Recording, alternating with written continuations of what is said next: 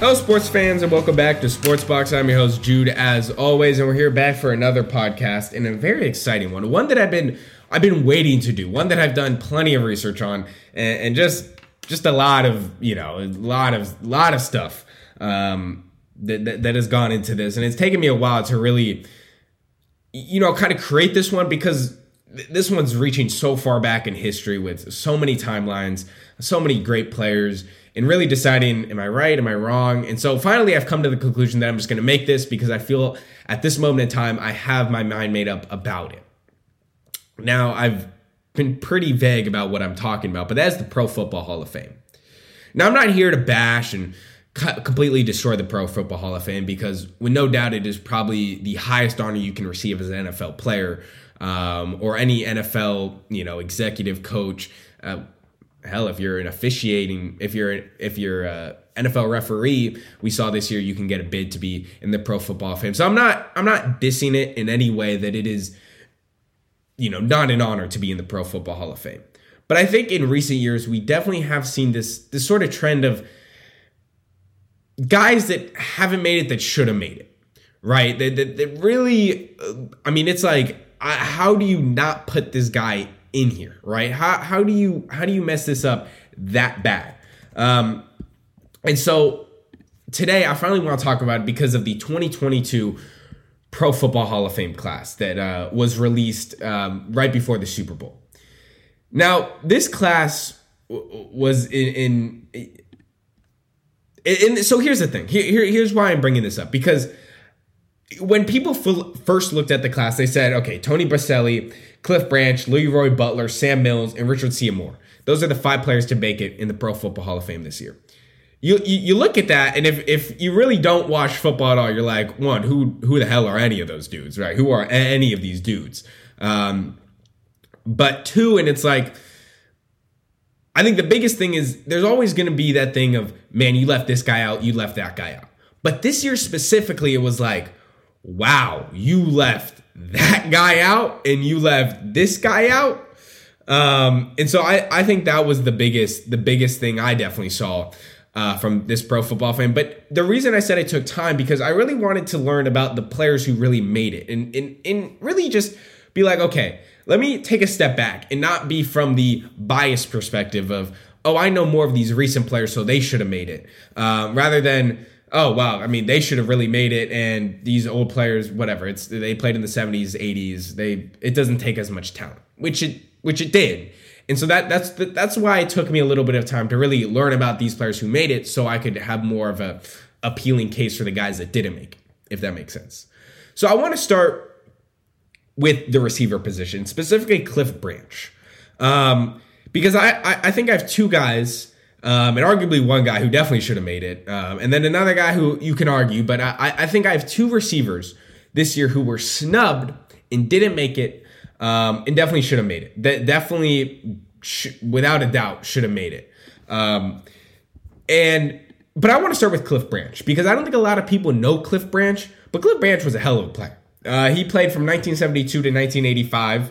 Um, was always a Raider. Um, he posted 8,685 yards in his career, 67 touchdowns, um, and over 501 receptions. And if, just if you want to know, he had 11 attempts for 70 yards, um, and his longest rush ever in his career was 20 yards. Just an interesting stat if you want to know anything more about Cliff Branch. But I looked more into Cliff Branch, and I said, okay, there is a case for him. There is there is actually a big case for him because when I think of Pro Football Hall of Fame, in my criteria, and I'm going to make this quick if you are for me for me for me to get in the pro football hall of fame you have to be either the best or one of the best which is to me top 5 player of your decade at your position. Of your decade at your position. That doesn't mean you have to be the best but you have to be one of the best. And it helps. And i it, as i've learned through research it has helped if you have a, a period of time where you were the most dominant player. It doesn't have to be for the full decade, but if you have a period of time where you were truly the most dominant player, I, I, I love you so much more, and I think you should get the bid. So that's why this Cliff Branch one is very interesting. Because Cliff Branch, like I like I mentioned, stats over eight thousand yards, sixty seven touchdowns in his career. You know, thirteen years, but great career, right? But uh, he also, if if we want if you want to look at more of the accolades, he had four. He was a four time Pro Bowler, three time All Pro, and three time Super Bowl champ. Um, but Cliff Branch, between 1974 and 1976, was the most dominant receiver at the time. He had 157 catches, uh, 3,096 yards, and 34 touchdowns. And in those, th- his three yardage and touchdown totals are the highest for any receiver in the 1970s. So that three year, that three year stint where he went 157 for 3,096 and 34 touchdowns was by far the most dominant, including later years with a 16 game schedule. So you look at that and say, okay, well, man, Judy, you kind of just made the case for Cliff Branch to make it. Well, I did, but there's guys better. There's guys better. Now, his stats, this is where I kind it kind of loses me with Cliff Branch because while that's that stint of three years is remarkable, remarkable. There, there's no denying. It. Over 150 catches, over 3,000 yards, over 34, 34 touchdowns. R- r- there's no denying that. But, but his his receiving yards in a 13 year career ranks to be 82nd of all time receiving year all time all time receiving yards in a career. 82nd. Which I don't mean to be disrespectful, but that is low. Okay, that is extremely low for a Hall of Fame guy. Right? Yes, he has the Pro Bowls. Yes, he has the All Pros. Yes, he has the Super Bowl. But to be 82nd in receiving yards, that's a reach to me. But I want to get into this. I want to get into these two guys. And I'm going to be brief with Reggie Wayne because I think Reggie Wayne is the one guy that I look at and say, okay, there is a case to have Cliff Branch over. But I wouldn't even I wouldn't even go as that far. Reggie Wayne is, Reggie Wayne in his career posted 14,345 yards, which is 10th all time in receiving yards, 82nd touchdowns, 82 touchdowns I should say, which is 27th all time, six-time Pro Bowlers, six-time Pro Bowls, which is more than Cliff Branch, one-time All-Pro, which is less, and one Super Bowl.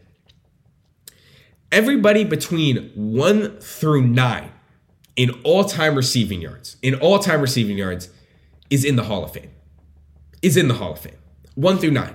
Now, the, the, the only exception is Larry Fitzgerald, but I, I, kind of already included him in the sense that, well, that dude's going to be in it. I mean, there's no way. If you're if you're second in all time receiving yards, you're going to be in it. So I just I just wanted to be clear about that. But one through nine, everybody is in the Pro Football Hall of Fame. How do you not give the guy tenth? Tenth. How do you not give him a bid? I mean, I, I, that to me doesn't make sense. How do you not give him a bid? And it wasn't like, you know, and he, here's the thing look, you could say Reggie Wayne had Peyton Manning. Okay, Cliff Branch had Ken Stabler. I mean, both Hall of Fame quarterbacks, um, and both had phenomenal tight ends, right? Reggie Wayne had Dallas Clark at the time, and and Cliff Branch had Dave Casper, both Hall of Fame tight ends. so their situations were almost similar, but Reggie Wayne, while you know they they didn't win as much, and you could say, well, I mean, man, I mean the, the Colts struggled against the Patriots, right? They they they just Peyton Manning could not have his way with Tom Brady his whole career, so there there does go into that effect. But Reggie Wayne was still one of the best receivers in those 2000s. And to be 10th in all-time receiving yards and to to be not in the Hall of Fame and a guy over you is 82nd in receiving yards and is 6,000 yards short of yours, that raises some questions. And he also has 15 less career touchdowns than Reggie Wayne. Um, so to me, that's like, what are we doing here? And Reggie, and they both played 13 years, so it's like, okay, they both played 13 years, both had the same situation, both had pro Hall of Fame quarterbacks, both had Hall of Fame, you know, tight ends, um, phenomenal coaches, Madden and Dungy. Like, what are we doing here? What, like, how? What are we missing here? Right? What, what are we missing, or what am I missing that puts Cliff Harris over Reggie Wayne? Now, the next guy I want to get into because to me, that's where the similar situation you could kind of debate that. You could debate that. But to me, the guy that got snubbed the worst out of the receiver group was Andre Johnson. Andre Johnson should be in the Hall of Fame. And th- there is a point blank period. I don't even think I need to discuss this, but I'm going to so you could be educated. But he should be in the Pro Football Hall of Fame without a doubt. Without a, there is not a doubt in my mind that says, oh, Andre Johnson's not a Hall of Famer. 14,000 yards, to be more exact, 14,185 yards, which is 11th all time in receiving yards for a career, 70 touchdowns, seven Pro Bowls, two All Pros. Do I need to make more of a case? Oh, he's 6'3, 230 pounds. But here's where it really gets me, and, and, kind of what I want when I, you know, when I talked about earlier he has to be to, to really make it you got to have those dominant years. You got to have those dominant years and you really got to be the best player or not one of the best players of your position for a decade. Well andre johnson took that quite literally. Um, and it's funny that andre johnson and cliff that i'm debating these two because I talked about Cliff Branch in this this this three yards this three year stint that he had of 3,096 yards and 34 touchdowns with 157 passes. Well, you guys ready? Andre Johnson did that in two years. In fact, he had more yards in two years. He had in 2008, in 2009, Andre Johnson, and I, you could debate a wall, was the best receiver in the NFL, was the best receiver in the NFL. 2008, 1,575 yards, 12 touchdowns. 2009, 1,596 yards, 9 touchdowns. Do you know what that comes out to be? 3,144 yards and 21 touchdowns in two years. Two years. He did that. Two years. That, I mean, here's the thing, right? We see players in the NFL now where it's like, man, they have an amazing season, but consistently, can they keep that up? And consistently, can they do it 1500 to back to back 1500? No. And that's what makes Andre Johnson so special at this time. Look, Reggie Wayne had 1,500 yards in 2007. The next year, 1,145 yards, 400 yard drop off. Andre Johnson said, I'm not having none of it, and I'm gonna I'm gonna go 1,500 back to back, and I'm gonna have 21 touchdowns too. And he did that. And he did that. And to me, that's what's the most impressive thing. And you want you want to know what's even more impressive? That he he was doing this while on the Houston Texans. And I, I know there's a lot of disrespect on this channel for the Houston Texans, and rightfully so. I mean, they, they've been a pretty poorly ran organization. They really haven't got their feet off the ground ever. Um, but in those two years that Andre Johnson was on that team, they were bad, right? I mean, they were eight and eight. In 2009, they were nine and seven. You know, finishing third, fourth, fourth, third, in the AFC South. This team was not going anywhere. But the one bright spot was Andre Johnson. Was Andre Johnson was really? I mean, when your quarterback is Matt Schaub, and you know and no disrespect to Matt Schaub because he's a, he's a well-to-do quarterback, right? Two-time Pro Bowler, but with Matt Schaub, there's a drop off from Peyton Manning and Ken Stabler to Matt Schaub, a huge drop off, I should say, huge drop off. To post those type of yards with that type of quarterback play, and to really have no one else on the team to help you at all. I mean, you got you got to look at this Texans team in 2008.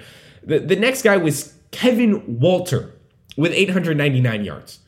And I mean, there was no one on this team, and he still posted those yards. So to take that situation and become the most dominant player in the league is crazy. It's crazy because teams looked at the Texans and were like, oh, okay, all we got to do is guard Andre Johnson.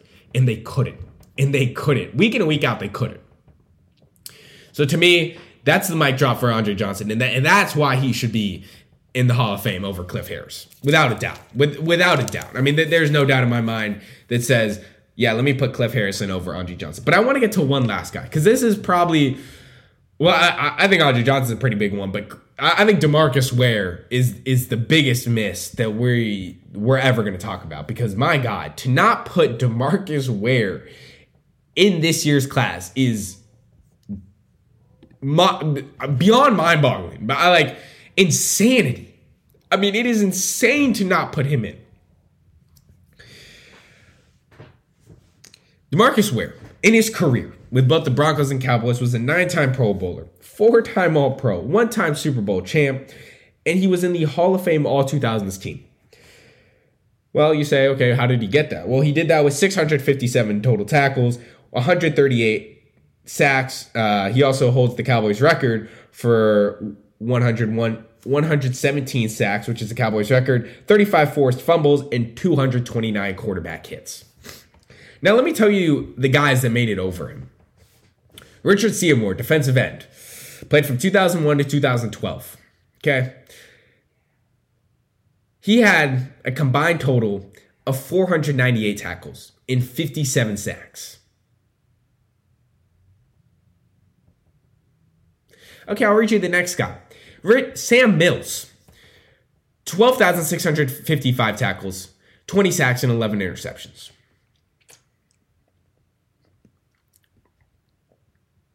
Look, I'm not I'm not dissing these guys and saying, "Oh, Sam Mills wasn't fantastic." He was a hell of a linebacker, right? He was a hell of a linebacker from the 86 to 97, right? There, there is there is no denying that. He's a five-time Pro Bowler, one-time All-Pro, and then you have Richard Seymour, who's a seven-time Pro Bowler, three-time All-Pro, three-time Super Bowl champion. In fact, he was on the Hall of Fame All 2000s team too. Both those dudes are uh, uh, remarkable in their own way, but to not put a guy who has 138 career sacks, 657 tackles, which is, by the way, 200 more than Richard Seymour has, and I'd say 80 more sacks than Richard Seymour has. Um, has also 35 forced fumbles. 35 forced fumbles and 229 quarterback hits. I mean, you gotta. I don't know if, if if they forgot that Demarcus Ware was available to put in the this year's class. I don't know what it was, but it's a crime. It is a crime to not have Demarcus Ware in the 2022 Pro Football Hall of Fame. It is a crime. It, it, it is an absolute crime. it, it is a, a it's a national emergency. It really should have been a national emergency when they heard that he was not on the, the finalist. So I rest my case. Demarcus Ware and Andre Johnson should honestly be in this class. Andre Johnson should replace Cliff Branch, and and I, I, think Demarcus Ware should replace Richard Seymour. I think Sam Mills keeps his bid. He was a linebacker. I, I, don't think that's fair if I replace him because two different positions. But if if if you're really putting Richard Seymour defensive end over another defensive end who had significantly a better career, um, maybe he didn't have as many Super Bowls but he had 80 more sacks in him, 200 more tackles in him, more forced fumbles in him. I mean, it's absurd not to even. It's just absurd not to do that. Um, and then yes, I, w- I would take Andre Johnson over Cliff Branch in a heartbeat. So anyway, guys, thank you so much for joining me on today's podcast. As always, I hope you I hope you guys enjoyed this. This was pretty fun to make. This was honestly really fun to make. So thank you so much for joining me on today's podcast. As always, I'm your host, Drew.